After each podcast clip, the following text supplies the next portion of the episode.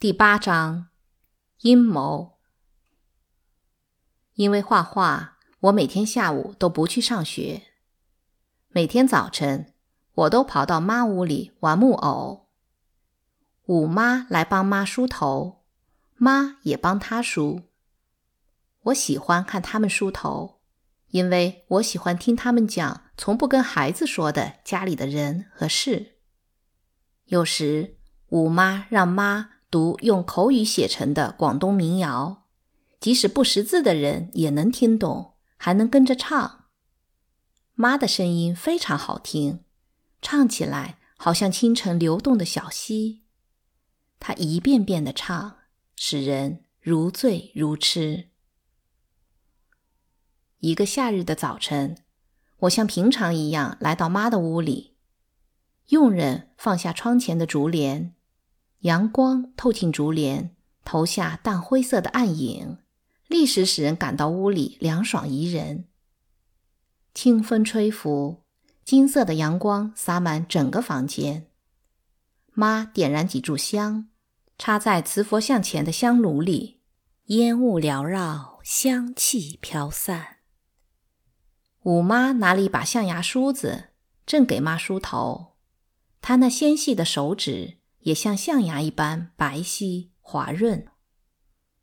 妈合上书说：“我问你点事儿，你知道大姐和大姐夫为什么突然决定来？我也在琢磨这件事儿。我猜他们一定有什么原因。我问过冯姨，她昨晚上告我的，说这又是他们的一个阴谋。”五妈说阴谋时说的很慢。这可能是他新学的一个词，不知用的对不对，可又乐意用。如果小六掺和进来，准有好戏看，等着瞧吧。妈说的小六是指六妈。我看这出戏不好唱。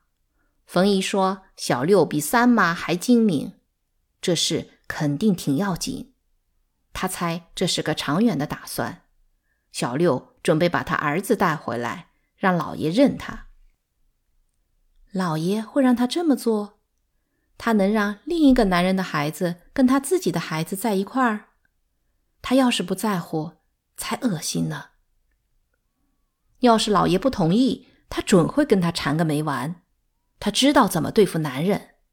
据我所知，还没有男人不上他的当。三妈能干嘛？他会不吱声？他现在只认钱，只要拿到钱，就算耗子吃了猫，他也不在乎。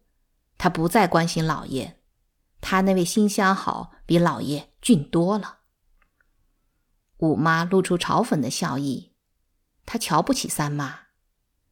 他在家里什么都不管，两个女儿发高烧，他也整天跟相好泡在一起。我昨天才知道，他说要让他答应小六回来。老爷得给他买一副翡翠手镯，一副玉手镯。你跟我什么都得不着，我们才不干呢。反正我什么也不要，无功不受禄。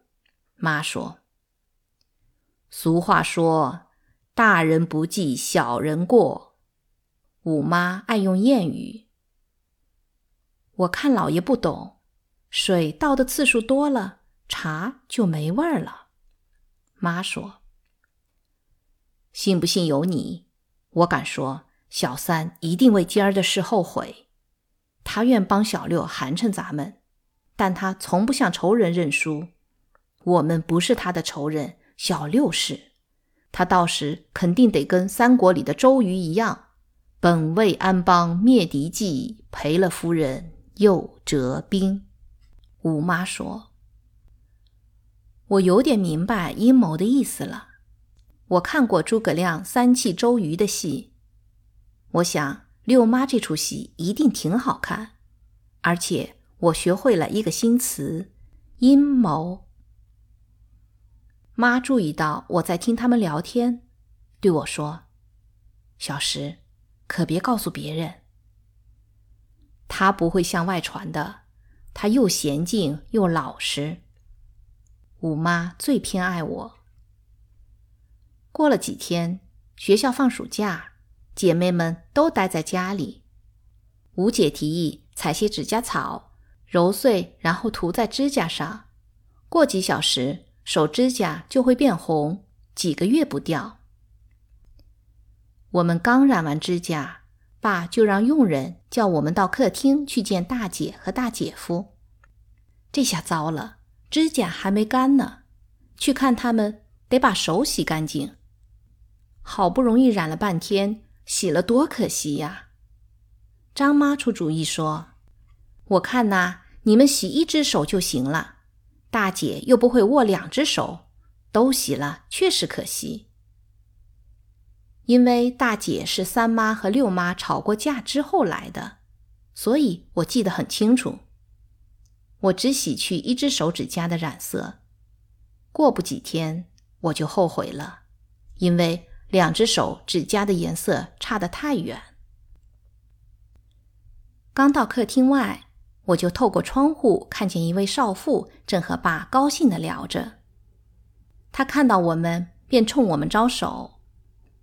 他穿的衣服非常漂亮华贵，手上、腰间和头发上缀满了各式各样的珍珠、翡翠、宝石，骄傲的像鸡群中的孔雀。我禁不住盯着他看。他个子不高，鼻子扁平，嘴很大，可有一双明亮的眼睛，说话时一闪一闪的，看你时似乎能把你从头到脚看个透。有时当你感到失意，他会马上用动听的话语和甜甜的微笑来安慰你。快来呀！大姐从椅子上站起来。冲我们挥挥手，我可有好长时间没见过妹妹们了，快过来，让我好好看看你们。从她动情的声音，我们感到她非常想见我们。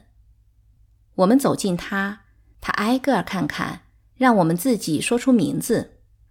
他大声说：“爸，妹妹们真有出息，她们一个个水灵灵的，就跟花似的，说不上哪一朵最漂亮。”听到他的赞誉，我们都很高兴。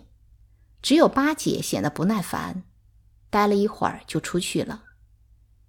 大姐转向我说：“你就是画家吗？你是家里的画家，我一点也不惊讶。